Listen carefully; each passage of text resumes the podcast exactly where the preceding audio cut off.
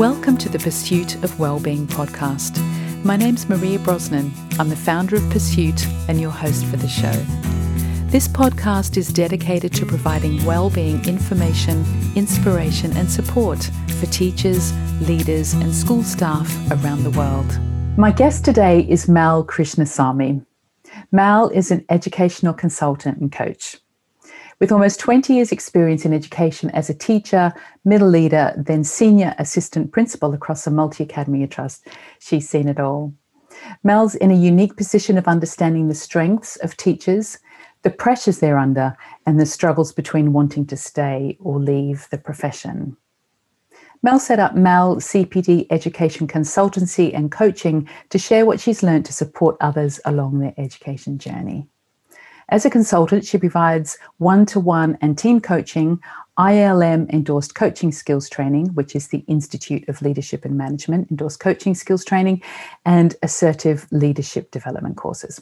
She also supports whole school improvement through introducing and embedding a coaching culture to organizations. Mal, welcome to the podcast. Hello.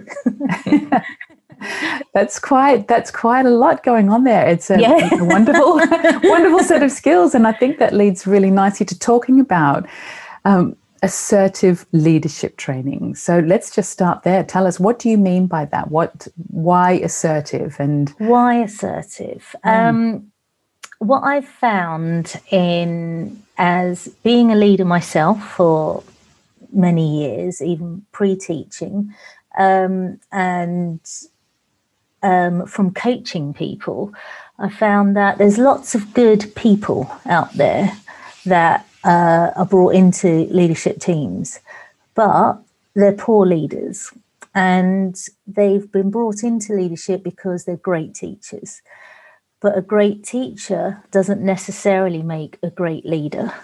And they may be great in the classroom, but it's that people management skills for some reason they may be able to do that with children but they struggle to do that uh, have that empathy and have that um, be able to deal with different types of people um, as adults. And i think that that is something that has come um, come across really strongly for me in my career with other leaders. And which I feel has created issues. Sometimes because people don't realize they are being quite toxic in the way that they're dealing with people. Um, they're not being very empathetic and they're not um, leading with humanity, really. The mm. humanity in leadership uh, it has gone out the window for many um, schools. And part of that is because of the inexperience and the lack of training.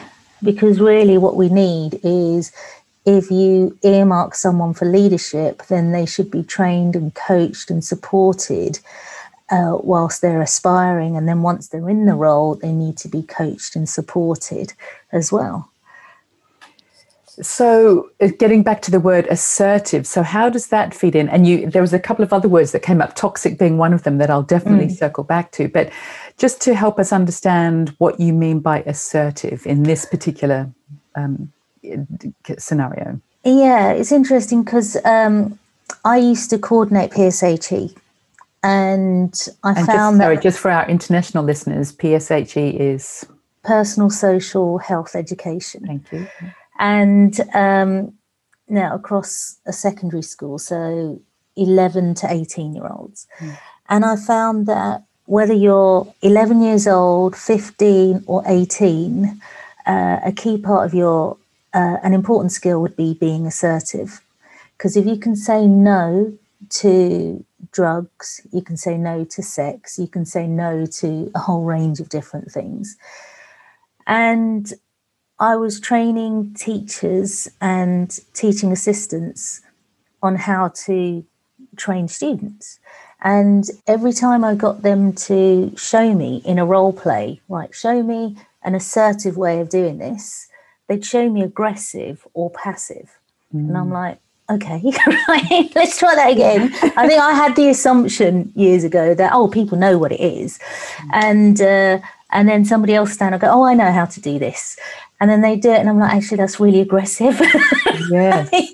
and um, so I found that every time I've done this with staff, and even recently, this January, I did whole um, trust training with about 40 teaching assistants, and not one of them could show me assertive. And if they can't show me assertive, that they're being aggressive, that means they're being aggressive with children, they're being aggressive with other members of staff, or being too passive, and that's going to be detrimental to their own self esteem. So that's why I started thinking about this assertive leadership course because I thought, well, it's where assertive, assertiveness is where you can say what you want to say without being aggressive. You're able to hold people to account without being threatening or bullying. Mm-hmm. Um, and what I found on this course, the people that are coming onto the course are people that, again, every single person that's been on my course are lovely people, but they haven't got the tools to be able to be assertive. They don't know how to hold that member of staff in their team that isn't pulling their weight, hold them to account. What words can they use? How can they tackle certain situations?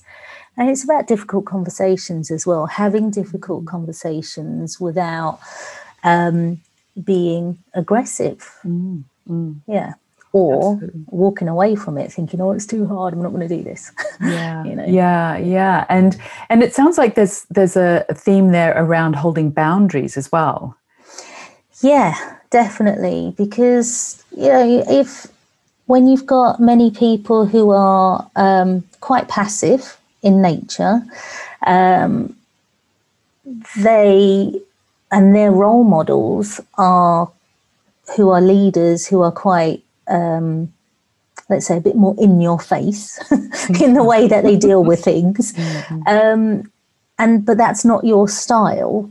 You don't know how to deal with difficult situations. So if a member of staff uh, goes over a boundary that you feel isn't right, then because of your passive nature and you haven't got the tools, you don't tackle it. Mm-hmm. And because you don't tackle it, that member of staff will keep going. They'll keep yeah. doing what they're doing because they haven't been tackled then it may be just a case of one person once just says, look, um, that's upsetting me. So that needs to stop. And hmm. that's not aggressive. That's just stating how I feel rather than you are doing this. Yeah. You know, which is much more aggressive. Yeah, yeah. And so is do you have a definition or just so people who might be listening to this saying, I can totally relate to what mm. Mal's saying. What what are some quick wins? What are some ways that people can kind of up their assertiveness without becoming aggressive? Because I think that's a real fear for many people that they genuinely are good people. Yeah. And they don't want to upset people, but that that can create um, yeah, can, can create trouble. Yeah. Lack of clarity, lack of yeah, um, I think leadership. I think it's um, several things. If you want, you can have a few tricks and, you know, but if you really want to embed assertiveness into who you are, um, then you need to be really self aware. Mm. And when I mean what I mean by self-aware isn't just oh who am I you know the existential way of thinking about it it's more about knowing yourself in terms of how emotional and how emotionally intelligent am I? Um, what kind of key strengths do I have? What are my limitations? What am I going to do about those limitations? It's not always work about working on those limitations, about getting other people to help you as well as finding other resources. But a key part of what I do is get people to think about their own personal values. and because I believe if you know your values, you know what you're fighting for, you know what your boundaries are.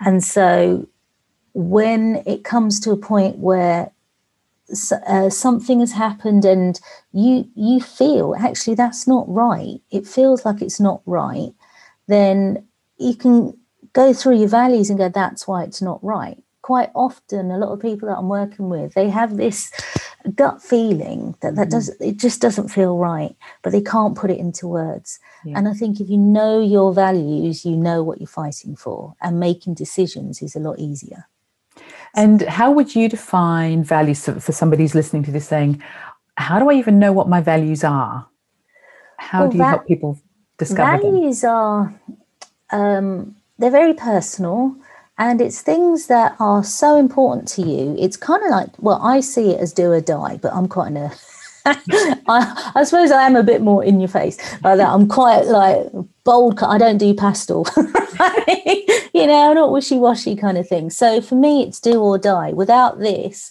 I would rather die than not have this in my mm-hmm. life. And give you me know, some examples. Uh, freedom mm. and independence. My key values are freedom, independence, authenticity, integrity. If I can't be me, um, then I, I, feel like I'm in a straitjacket and I can't, yeah. I can't function. Yeah. You know, so I can't be in that situation. Yeah. So, uh, for example, in my last school, the values of the school, I realized that the values of the school didn't match my own. And so it was time for me to move on. It's impossible for me to work in a school where the values don't match my own.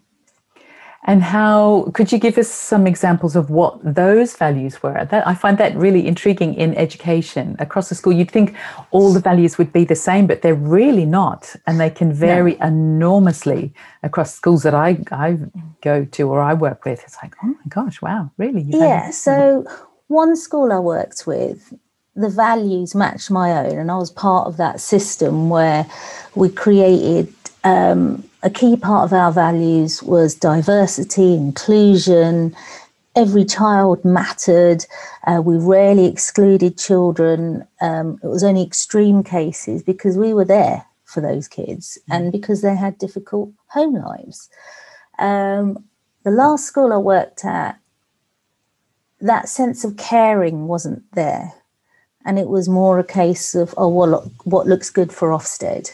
It was about tick boxing rather than what's best for our community. So that didn't fit with my my values of what school should be about. Right. Yeah. And that circles back nicely then to uh, what poor leadership can do in a school and and what that can do to create a toxic environment. Can you tell me more? Help. Let's just define what you mean by a toxic culture. Toxic culture. Oh, uh, such a minefield. Um, it, it is. It yeah. Is. I mean, right. People can have bad days at work, but a toxic culture is where it it seeps into your skin and into your heart and into your soul and it makes you miserable.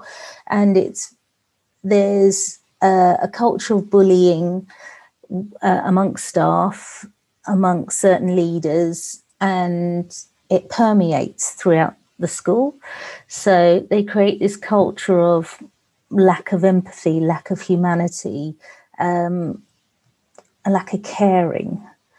And it's more judgmental and evaluating everything you do, where you have to constantly prove that you're a professional know what you're doing, rather than supportive and developmental. So that's what I call toxic, because that sort of thing, um, well, it's going to affect people's well-being if they're con- if you're constantly judged all the time and you have to constantly prove, prove, prove um, that's not a way to, you know, we spend so much time at work, and teachers especially, so much time working. And if all that time you're constantly trying to prove, oh, even when I'm marking a book, I need to show this, you know, it's that's not good for your mental health.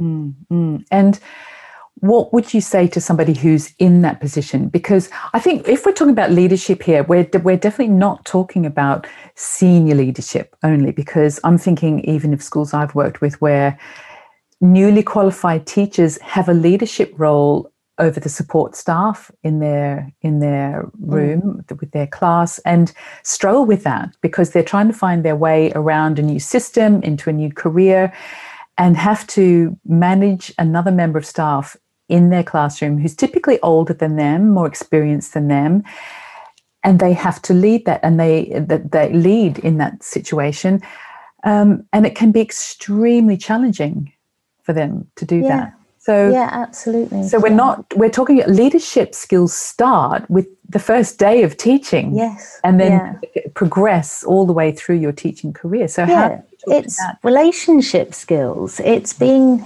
able to have those conversations. Um, quite often, what you'll find. I mean, I remember this when I was an NQT, where the teaching assistant, instead of letting me do the behaviour management, um, and she'd do it, but it'd be sort of the aggressive yelling across the classroom at some kid. Like, that's not helpful.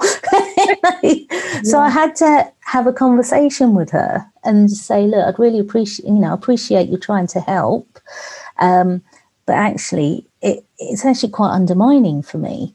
And what I would prefer is if you could work with those specific s- students, and if so and so kicks off, then I deal with them if that's okay, like that. You know, so it's having that conversation rather than going and going, look, sort it out. You know, you're shouting in my classroom. you know, it's, Or- it's my yeah. classroom. You know, and being all territorial and power about it. It's like, you know, this is what I prefer. Ah, You know, what do you think? Or, you know, having that conversation. Or what I see much more often is not saying anything. Yes. Yeah. And and so I'm really impressed as an NQT, you were able to speak with your your teaching assistant or learn, Yeah. learn support staff and say, can we try it this way, please? This is how, you know, that takes a lot of courage to do that. And I'm curious to know where you learnt that skill. Was that just part of your nature?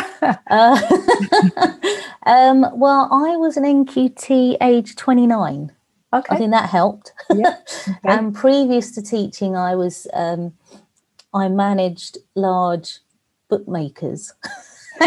so I was dealing with difficult characters on a daily basis, um, and you couldn't kick off. You couldn't. They'd kick off, and um, if you kicked off as well, what kind of message is that giving everybody? So I I found a way to kind of deal with um, difficult characters in a more assertive way rather than aggressive or just passive, letting them get on with it, where they end up ruling, you know, the shop. So, um, yeah, I suppose I learned it there. yeah, Yeah. yeah, yeah, definitely. That makes Yeah. a lot of sense. But And- also, I'm the fourth of four children, and I think you know, you, I think that really does help being the fourth. I mean, my eldest son, he he and I are very similar characters, incredibly similar, but I've got more fight in me because I was the youngest. You know, of four. Whereas, you know, with him, we're trying to coach him to be more assertive. Yeah. I think that, uh, yeah, makes a huge difference. I'm number six out of seven children, so that I, I have a different way of operating as well. Yeah. But yeah, you certainly pick up a lot in other in other aspects of your life. That's for sure. Yeah. So I wanted to ask for for people that are listening to this, feeling like, oh my god, how do I do this? How do I have these conversations without upsetting people? What would be your first piece of advice that you'd give to somebody that just doesn't want to hurt somebody else's feelings? Yeah.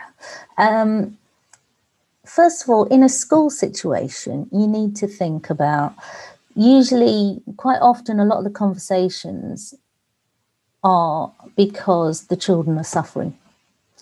And if your ultimate goal is to make sure that the children benefit, then that's what you need to keep in your mind that this isn't about upsetting people. The end goal, every conversation needs to have a purpose, and the end goal is not to upset somebody, it's to ensure the children get what's best for them. And so that's that's talking from your values. That in itself is absolutely key. So that in itself may give you the drive to go and have that conversation. I'm doing this for the children, not for me, not for that member of staff, like that. Secondly, it's thinking about how you your body language is really important. So um, quite often with secondary school children that I used to teach, they were all taller than me. I'm only five foot one. they were all taller than me. So, but standing in front of them and giving them a rollicking, it's never going to work because it's just looking them kind of thing.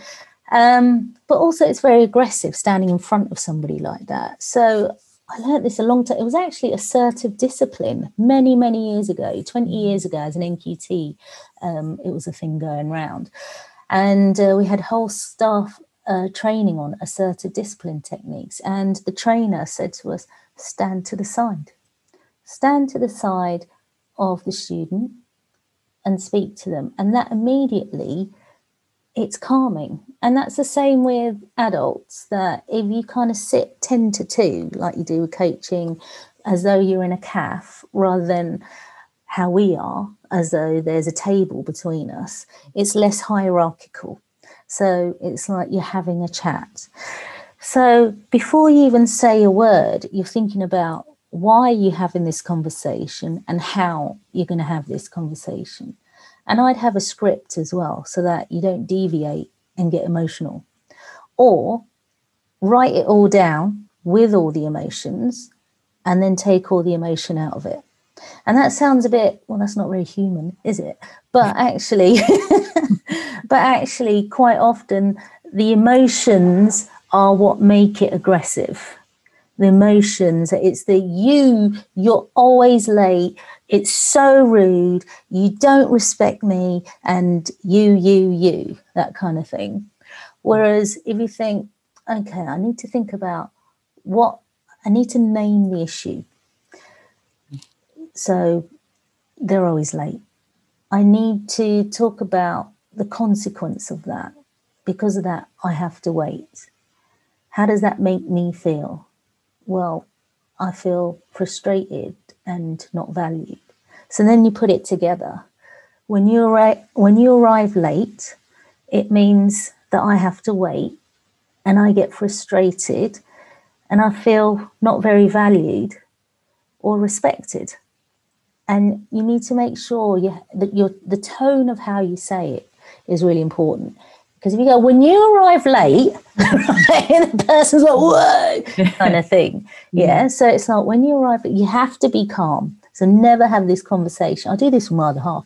Never have this conversation. Let's talk about this later. right? Okay. Right? It's a life skill. it is. It is. You know, we're like, let's not talk about this now. A good point because we're both getting like that. So just do it when you're calm and you know you're going to have a more calm conversation because if you've got heightened emotions up here, that's going to come out in some way, especially if something's been going on for a while and you've been putting off having this conversation, which we all do. Yeah. So, yeah. So it's talking about having that calm, nice body language that's not sort of in front of them, um, calm tone, and talking about I, making as many I statements as possible. And when that happens, it's actually quite surprising because whereas in the past it'd be like you're so rude you're always late you're bang out of order you know saying all that the other person switched off.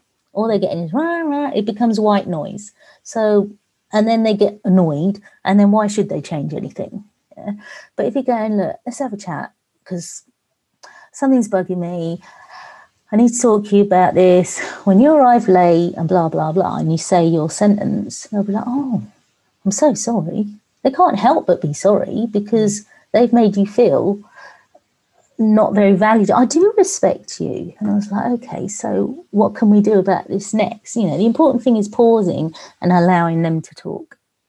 And that way, you've still got a relationship. What many people feel, um, what many people worry about is that EastEnders mentality which is like if you have that difficult conversation, you're going to be found under a patio somewhere. somebody's going to die, somebody's going to get killed, you know, or it's going to turn into a major row and the whole street's going to be involved. You know, it's that kind of yeah. full on. I think yeah, people yeah, have that um, catastrophizing thought about a little conversation and they make it bigger than it actually is. Which, when you're not used to having that sort of conversation, it's it it's understandable. Yeah. But once you've got the tools, it's much easier. And I found that people who have been on my course um, have messaged me and said, Oh, I finally had that really difficult conversation I talked to you about. Oh my God, it was so liberating, and they're doing what I want them to do now. And and yeah, we've got a really good relationship now. Yeah. You know. Yeah, I, I do very similar training in schools and I concur mm. with everything you've just said and, and the results and what that feeds into in terms of creating a healthy, thriving school culture. Yeah. We just can't under understate that. Being yeah. able to because then just is feedback. It's how it's how yeah. we communicate with yeah. each other. Yeah. And it doesn't have to be confrontational, exactly. aggressive, or passive, that we just kind of, oh well, this is just the way it is. That we yeah. assert ourselves. And that word is strong because even in even as I say it, I think, yeah, it's a great word because it's not the aggressive kind of plowing into somebody. It's like, okay, let's let's name this let's talk about this let's let's sort this out and as you say for the benefit of all of the children in this school yeah and it's ultimately, win-win. that's what we're all here for. Yeah. yeah. Assertiveness, having assertive conversations is win win for everybody. Yeah. Whereas aggressive is win lose, for somebody loses. And same with passiveness, somebody loses. And that's what you need to think. What is the purpose of this conversation I'm having? Am I having this conversation to win something? Or is it so that both of us can get something out of this? Yeah, perfect. And and ultimately the students. And I think for, for many people that I've worked with that feel anxious about about being more assertive or standing up for themselves or boundaries, when you just re- help them reframe that into we're doing this for the benefit of the children, it really there's a it's a big shift happens yeah. there. Yeah. Yeah. That's that's always been a huge part of my leadership and whenever I introduced a new topic or uh, introduced a new policy within schools, the first thing I'd talk about is why. Why do we need this? How is this going to benefit the children? So this isn't about Ofsted or tick boxing or anything like that. This is about how is this going to reduce what, your workload and benefit the children? And then people are in. You've got buy-in. Yeah, for sure, for sure. And that leads into accountability as well, because how is there anything you'd like to add to that in terms of holding people to account? Yeah, I think that's what many leaders um, find the most difficult thing. Um, and because of that, the children ultimately suffer and that's what people need to be thinking is that actually if i don't tackle this member of staff and even that language tackle yeah. that may, is quite aggressive isn't it if i They'll don't under, speak under the patio soon yeah. yeah. you know it's just the language we have around having conversations it's a normal conversation we're in a workplace we all need to work together to to meet the goal which is the children to thrive and to do well. And that's it's again, it's about okay, there's a, many people that are people pleasers and they don't want to upset the people that they need to hold to account. And then they feel like they're in a rock and a hard place because they don't want to do that. And then they don't want to upset their leaders, their managers. Um, and so it's kind of, uh, how do I do this? You know, and yeah, and it's basically what I've said. It's having those techniques of how to have those conversations, really. Mm-hmm. Yeah. Clear boundaries, mm. clear lines of communication. Yeah. Yeah. Yeah, absolutely. And keep talking and keep talking.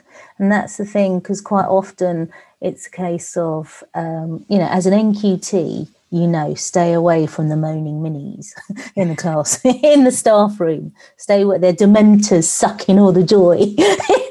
Stay well away from them.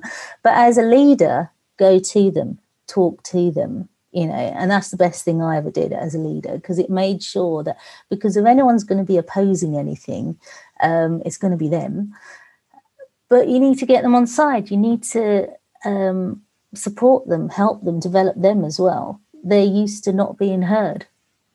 So it's thinking about that. It's understanding different types of people and how they deal with change. Because different people deal with it. Some people thrive on change, other people um, collapse. They just can't deal with it. And the and they get incredibly stressed. And when they're incredibly stressed, they're probably more aggressive or, pro- or may even go into their own shell. So it's okay, what do I need to do to support them? And that's part of assertive leadership as well, is that emotional intelligence to to have an idea of is to read the room, is to feel, okay, not everyone is going to feel the same way that I do. And quite often you hear that from leaders that, well, I did it. Why can't they do it? Well, everybody's different and they've got four kids at home. so, you know, so it's thinking about everybody has different circumstances. So uh, a large part of what I do with leaders uh, and when I'm coaching is empathy skills, is mm. understanding different types of people, mm. how they deal with change, how they deal with stress, and how to support them. Yeah, and we're talking at a very specific time in our in our lives, and when there yeah. is change happening at every level yeah know, in school and outside of school in politics in you know yeah. every area of our life and so people are having to deal with a lot and, and it's it creates anxiety i mean change creates anxiety even if you like change i mean I, I mm. i've always quite liked change but even if you like change this level of change is too much because none of it is in your control and quite often teachers are control freaks. we're perfectionists, we're control freaks.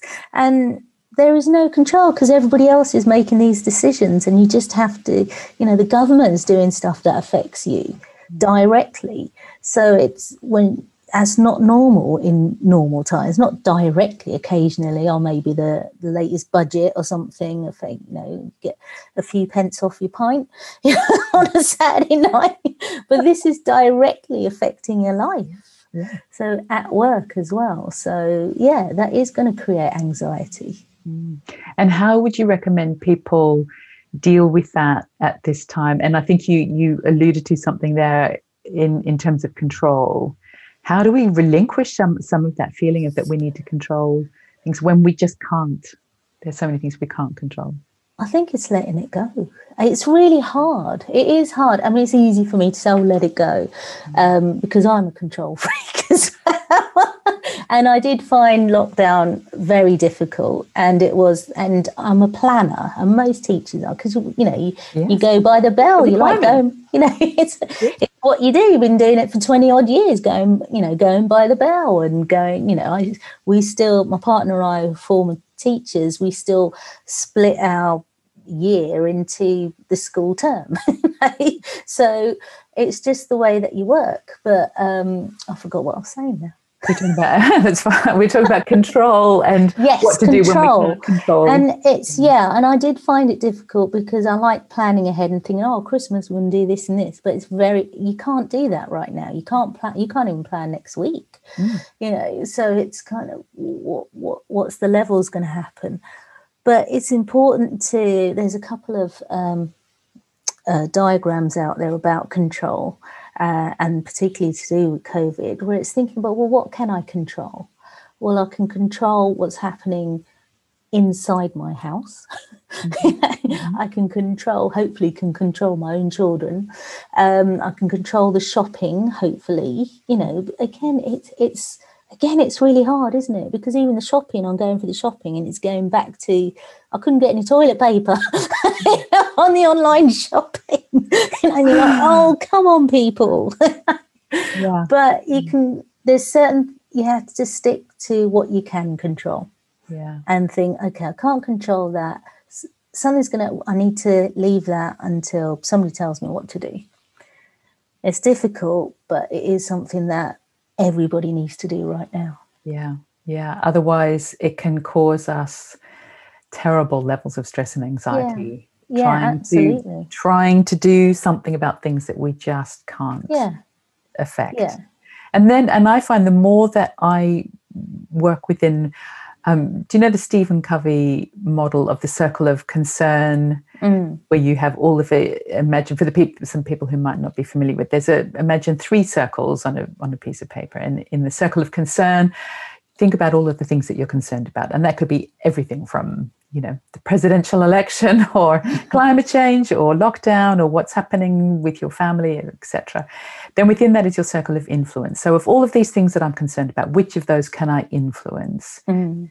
and many of them you can but many many of them you can't influence and Yeah. what in in the center what can i control and you know you can control what you eat how much you sleep if you Yeah. exercise there's lots of things we can control Yeah. so the more we operate within what we can influence and what we control then the more our influence grows that's when we can be good leaders and strong leaders even as a newly qualified teacher Yeah. we can we there's a strength to that but Yeah. when we're out here thinking about all of the things that we're worried about that we can't control that we're concerned about that's when we really struggle so Yeah. that's Yeah. um, and and we have to be able to let that go and i know it sounds easy to say hard to do but there's no uh, there's no option There's no option. Yeah. Mm. Yeah. Yeah. Thank you, Mal. I've been speaking with Mal Krishnasamy. Her website is malcpd.com, where you can find out more about her assertive leadership coaching courses and many other things. She's got some lovely freebies on there as well, so make sure you check it out. and you can connect with Mal on Twitter at malcpd. Anywhere else where people could find you, or is that enough? Uh, probably Facebook and Instagram, but I rarely use those. I'm actually trying to reduce my uh, social media use. So hmm. Twitter and LinkedIn. That's where you can find me. Fantastic. Great. Well, I'll make sure all of these links are in the show notes. Mal, thank you so much for joining us today. You're welcome. Thanks so much for listening. Now, check out our website, pursuitwellbeing.com, and take our free teacher anxiety quiz. I'll include the link in the description below. The quiz only takes a couple of minutes, and you'll get a better understanding of where you are today, plus tips to immediately feel better. If you enjoyed the podcast, please hit the subscribe button in your podcast app. And if you feel inspired, please rate and review it and share it with your friends. I love getting your feedback and learning how we can improve our program.